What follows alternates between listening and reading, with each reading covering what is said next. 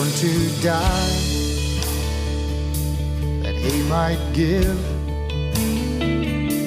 eternal life, that I might live. Welcome to Yankee Arnold Ministries. Dr. Arnold will be with you in just a moment, but first, we want you to know how much we appreciate your prayers and financial support. You may help this radio ministry by donating online at yankeearnold.com or by mail at Yankee Arnold Ministries, 7028 West Waters Avenue, Suite 316, Tampa, Florida 33634. Again, that's 7028 West Waters Avenue, Suite 316, Tampa, Florida 33634. Feel free to send Dr. Arnold your questions or comments to yankee at yankeearnold.com, and he will respond as quickly as possible. Now, here is Dr. Arnold with today's message. saved my soul that night. All right, if you have your notes, the book of Galatians, and uh, we're in chapter 5, beginning in chapter 5, and we're just going to cover the first four verses of this chapter. And if you um, will take your Bible, turn to chapter 5, and look there in verse 1. Stand fast, therefore, in the liberty wherewith Christ hath made us free. Be not entangled again with the yoke of bondage. Behold, I, Paul, say unto you that if you be circumcised, Christ shall profit you nothing. For I testify again to every man that is circumcised that he is a debtor to do the whole law. Christ become of no effect unto you. Whosoever you are justified by the law, ye are fallen from grace. Powerful little words, powerful words. And you'll notice in your notes there, Galatians chapter 5, liberty and not legalism. The teaching of Calvinism is God is so sovereign that he did not choose to give man a free will. And so, therefore, everything that happens is the will of God because God does not give us the opportunity to go against or defy God by removing our choice. And yet, you cannot read the scriptures without seeing choice, choice, choice all over the place. And so, if Calvinism is true, then God could not, in his sovereignty, choose to give man a free will. But that means that um, God did not and cannot trust man with a free will because that means that man can then defy the will of God. Because if God gave us a free will, then we can choose to not obey his will. And so, therefore, they choose to believe that God chose who He wants to be saved. He saves them and then gives them the Holy Spirit. And then, because now they're saved, they can believe on Him. And so faith becomes the gift. And faith is not the gift. And so we'll look at that in just a moment. But look there in verse 1 Stand fast, therefore, in the liberty. If that's a choice, then man has a free will wherewith Christ hath made us free, and be not entangled. That's a choice. So you can choose to stand fast, you can choose not to be entangled with the lust of the flesh. And so the question always comes down to is grace versus works or grace versus law. And so the battle is on.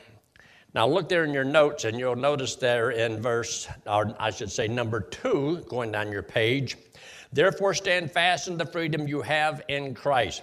In other words, Jesus Christ went to the cross, paid for our sins so that we could be free from our sinful nature. Why? By paying our debt. So I owed a debt, and I should pay for it. And so he did it and removed me from the curse of the law. So if I'm free from the curse of the law, why go back to the law? It's like here's a little baby, and he's grown up, and now that he's an adult, you want to go back to being a baby. Well, that's kind of stupid. Now, there are some people who believe in, I guess that's why they call it the second childhood. But now notice, there is a verse that I uh, have circled on my notes, but you don't have it circled on your notes, and that's the verse Ephesians chapter 4 and verse 14.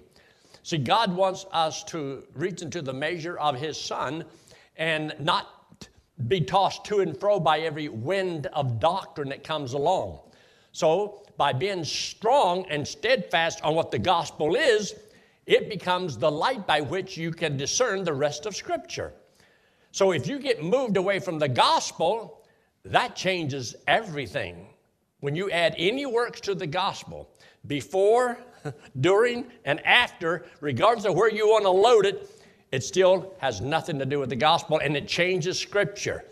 Then you have to begin to look at everything in a different manner. And so it removes what we call the joy of the Spirit. So when he says, don't be entangled with the yoke of bondage, it means to stay free. Stay free means in chapter 5, the Holy Spirit will lead, guide, and direct you, and you can have the fruits of the Spirit. So if you look there in chapter 5 and verse 22, the fruit of the Spirit is love, joy, peace, long suffering, gentleness, goodness, faith, meekness, temperance, or self control. That's why he says, against such there is no law. There's no law against that.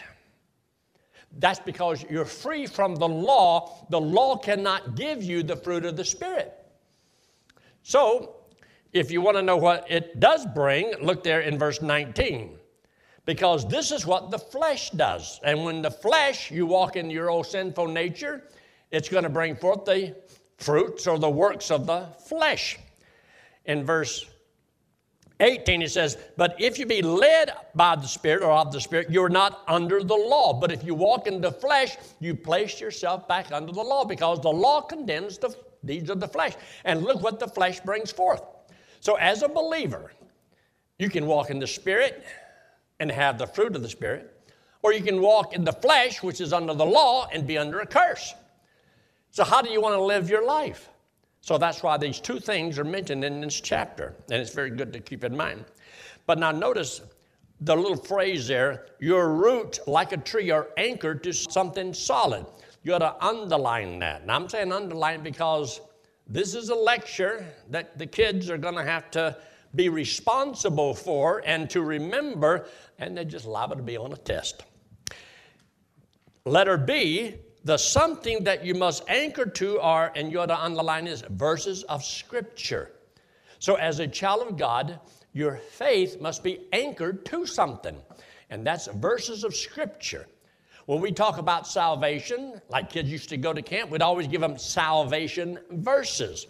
And if they learn those salvation verses, that helps them that when they leave camp, they may not know a lot about a lot of things, but they know they're saved, they know they're going to heaven, and they know some salvation verses because they have memorized them. They've learned those verses. Also, when we talk about service verses, you know, verses that deals with you serving the Lord. So there's some verses about that. So we want the kids to underline and memorize, and so that's what they do at camp. We want them to anchor their souls around those verses so that when they leave and there's winds of doctrine that comes along, it doesn't uproot them because they're anchored. And so this is what Paul is talking about to them how soon you are removed so they weren't as deep in the Word of God as perhaps Paul thought or they thought because they were being moved on the gospel and on the Christian life. Two things that are so important in our life. How do we tell people how to go to heaven? That's number one. And number two, how do you tell a Christian how to live? And so uh, this is why this is so important. Now, you'll notice there, the next statement all scripture that connects with the gospel must, and you ought to underline this, must be interpreted and understood through the gospel of grace by faith alone. That becomes the light or the lens by which you study the rest of scripture. If you get salvation wrong, you're going to get an awful lot wrong. You're going to get your destiny wrong. And this is why this is so important. So, number three there, therefore stand in grace that's what we receive. Stand in faith. That's how we receive. This is why we say you're saved by grace alone, through faith alone, in Christ alone, for the glory of God alone. And therefore, number six, stand in the power of God. What faith is founded upon. And Romans 1.16 is a verse that I would underline because there's a lot of verses, but you can't get them all. But make sure you know Romans 1:16 and we do quote that verse just about every Sunday morning. Uh, it is the power of God unto salvation to everyone that believeth, to the Jew first and also to the Greek. It is the power of God. So there's power in the gospel if it doesn't have works added to it. You add works to it, you have just diluted the gospel and it has no purity, it has no power. So, therefore, you don't want to add works to the gospel, which is what these legalistic Judaizers uh, were doing. Now, notice the next statement. And you ought to underline these three things there. In A, B, C, we are not saved by keeping the law. Nobody has ever been saved because they earned it. So, Paul is letting them know you're not saved by the law. Don't try to tell people they're saved by the law or by their works. It's the same thing works and law. It means you've got to do something, stop something, or do something in order to be saved. So you're not saved by keeping the law. You are not kept saved by keeping the law. And you do not serve God by keeping the law. My life is not a negative life as I get up every morning and I don't do this, I don't do that, I don't do this, I don't do that. No, it's what I do that's positive. The law killeth, but the Spirit giveth life. It is a challenging, motivating force in a person's life because the Holy Spirit is shed abroad in the heart by love. When you love the Lord, then you love that which God loves. And if you love the Lord, then you hate what God hates, and God hates sin. So, loving the Lord is the biggest motivating factor in a person's life. The law produced fear.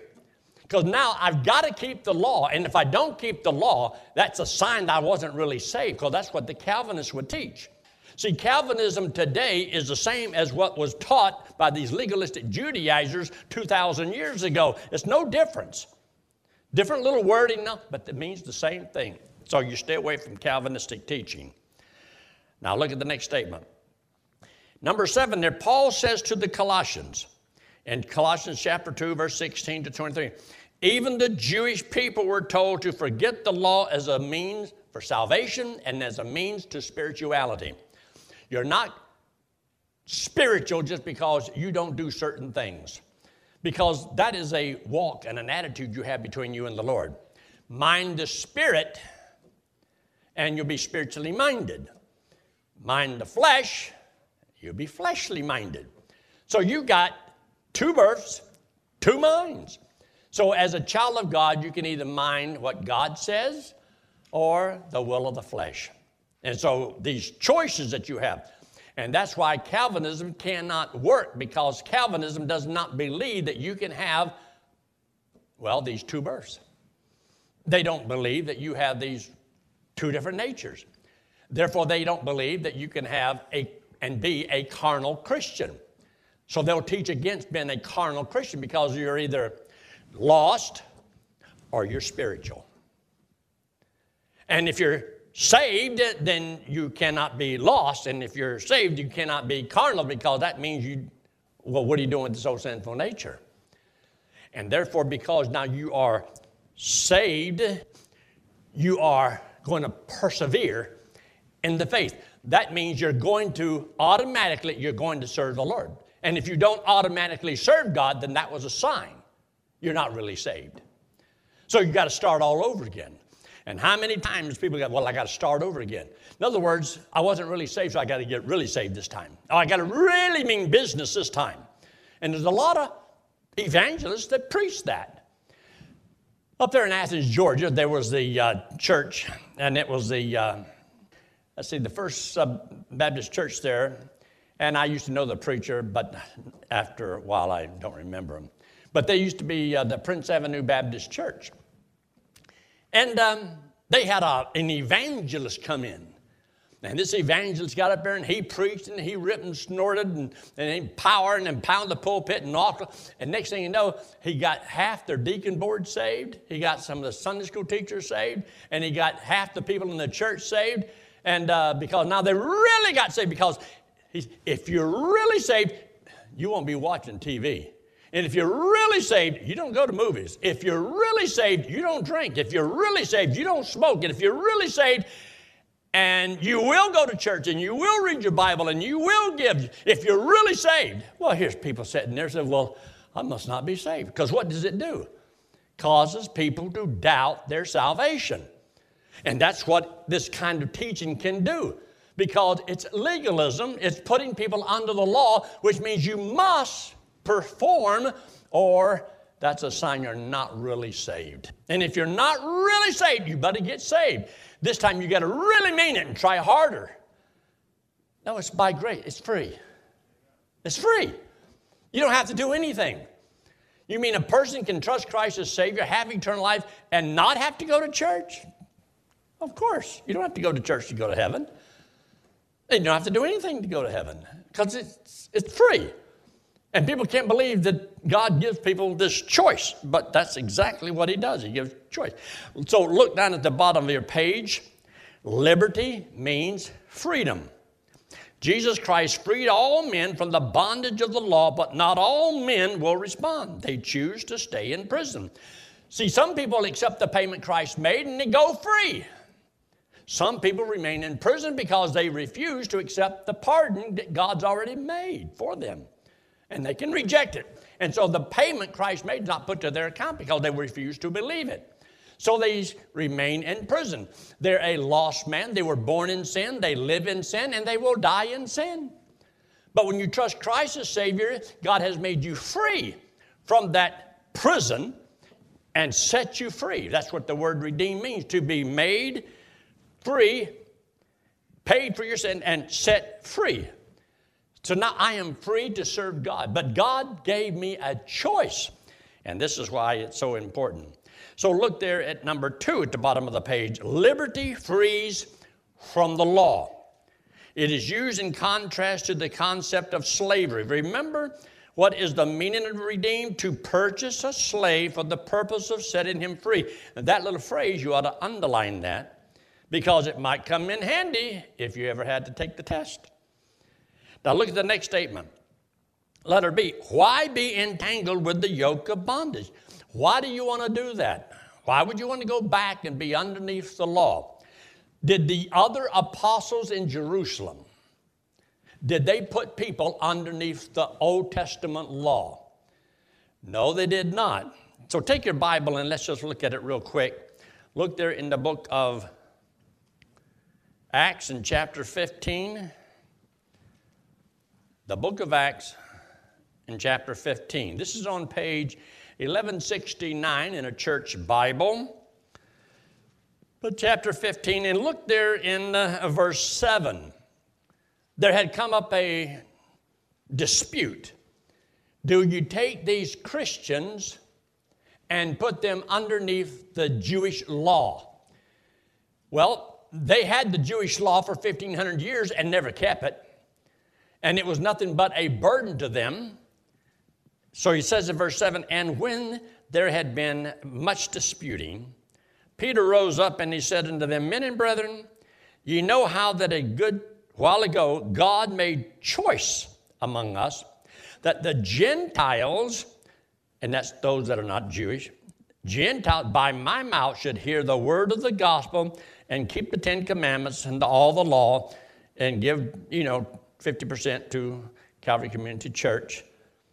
No, hear the word of the gospel and do what? Believe, that's all. And God, which knoweth the hearts, bear them witness, giving them the Holy Ghost, even as he did another. Does God know who believes and who doesn't believe? Now, we can fool each other, but can you fool God? no. So he says in verse 9, and put no difference between us and them, Jews and Gentiles, no difference purifying their hearts by faith, not by the law. Jewish people had the law. The nation of Israel had been given the law. But nobody ever kept the law in order to be saved. So if nobody ever could keep the law in order to be saved, why do you want to take Gentiles who can be saved by faith and faith alone and put them under the law? So you got to keep the law to be saved. Why do you hate them? You didn't do it. So he says in verse 10, Now therefore, why tempt ye God to put a yoke upon the neck of the disciples? Because that's what the law does. When you tell people they have to be good to go to heaven, you just put a yoke of iron upon their neck. Now they have to perform and carry this burden and perform. And if they don't live right, then that law will destroy them. Now, is that freedom? No, that's not freedom. And it doesn't give them any salvation. Why? Because nobody can be saved by their works. So he says here, neither our fathers nor we were able to bear. We nor our fathers, since the law was given, ever kept the law in order to be saved. Now look what it says in verse 11. But we believe that through the, what's that next word? Grace of our Lord Jesus Christ, we shall be saved, even as they. The Jews would be saved just like the Gentiles by grace. You mean it's free? Because if it's by grace, it cannot be by works. And if it's by works, it cannot be by grace. And therefore, Romans chapter 11 and verse 6 states that very, very clearly. Now, look at number three at the bottom of the page. Liberty is only liberty if a man has a free will to choose. Liberty is founded upon free will. It presumes that there can be a choice. Now, look at page two. Page two. And you'll notice at the top of the page, liberty establishes the free will to choose. Now, Calvinism removes free will from man. For example, here's all the world. There's the world right here. And I'm God. and I'm going to choose Bob to go to heaven. I'll choose uh, Warren to go to heaven. And uh, I'll even choose uh, uh, Bo over there to go to heaven. And, uh, well, I'll choose her to go to heaven. And uh, I'll choose her to go to heaven. And, well, the rest of you can go to hell. Now, see, you didn't have to choose because I chose for you. So you didn't choose anything. Now, the only way they're going to be saved because I got to save them and then give them the Holy Spirit so that they'll believe. So, see, salvation comes first before they ever believe. That's backwards. And the rest of you, it won't matter what you do. You can't be saved because I didn't choose you. You see, that's because of the predestination of God and the sovereignty of God. In other words, I can do anything I want. And is it wrong for me to choose 10 of you to go to heaven?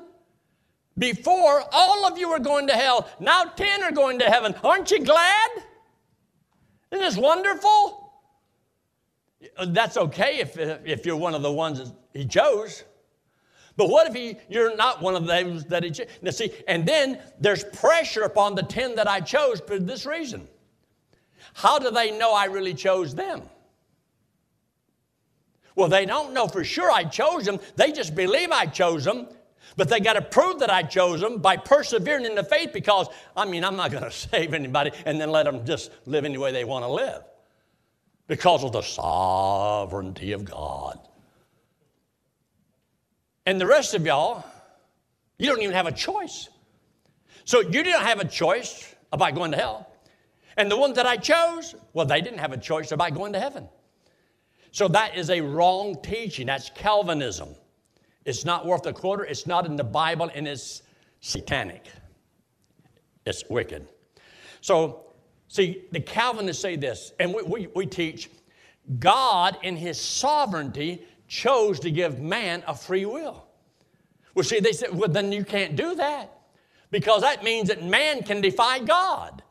And if he does against the will of God, then he might do something that's not the will of God, then everything can't be the will of God. And if God doesn't have his will done in everybody's life, then God can't be in charge because he can't be sovereign if he gives man a free will because you can choose to disobey. Well, did God give us a free will or not? You look at the scripture, whosoever believeth, that's a choice. You can choose to believe. This is what these scriptures are talking about. You have a choice now. After you trust Christ as Savior, you can walk in the spirit, spiritual birth. You can walk in the flesh, flesh birth. And whichever one you decide, there are results, there's consequences. There is the works of the flesh, works of the flesh, and they're bad. And there's the fruit of the Spirit, and they're good. So don't be deceived. God is not mocked. Whatsoever a man soweth, that shall he also reap. But see, they try to take, now everything's the will of God. It's almost, it's almost like the religion of Islam. Everything that happens, Allah wills it. Allah wills it. It's the will of Allah. Bow, I just shot my wife. It's the will of Allah. Because you can't go against God. So whatever you did must have been the will of God. That's nuts. So you don't believe that. So in this here one statement here, at the top of the page, Calvinists wrestle with the concept of man's free will and God's sovereignty. They cannot see how the free will of man can be more powerful than God or the Calvinistic God. Because God can't give man a free will because that makes man able to make choices contrary to God. Then man becomes mightier than God. No, God has laid down some um, consequences to our decisions. Can God allow you to make the decisions and then God give you according to your decision? Can you decide to live in sin? Yes, you can decide to live in sin. But God can determine what kind of punishment He's going to give to you because of your choice. So, can you live as you please? You can live as you please. And God is free to bring into your life the consequences of your choices. There's nothing wrong with God doing this. Look at number six. Liberty in Christ allows for profit. That means to get more and better decisions down the road. The reason we learn and study from the Word of God is so we can have greater judgment and discernment and making better decisions because we want better results in our life. Because I wanted God to bless my life, then I have to live in such a way that we can produce God's blessings. I also know that my Heavenly Father, who loves me, that if I disobey Him because He loves me, He's going to chasten my life. And God is free to chasten me or take me home before my time. Well, since I know the Lord and I have been whooped before from my earthly father, I know what whippings are like. This is why today we're ruining kids because they can do whatever they want to do and no consequences. And so they believe they can do the same thing with God and no consequences. But there are consequences, and some of them will learn the hard way. Now, number seven is a very important point I want to bring out here. Liberty reveals God's love. Greater love hath no man than choosing to lay down his life for his friends. Now, that's what he's talking about. Greater love hath no man than this, that a man lay down his life. That, but it's got to be a choice because it has to reveal that the man voluntarily chose to lay down his life for his friends, not because of a law that made you do it.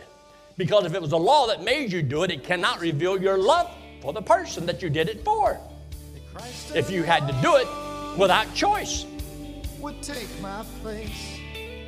Have you ever heard that faith without works is dead? Or have you ever read James chapter 2? Does your faith produce good works? Some teach that if you don't serve the Lord, you're not saved.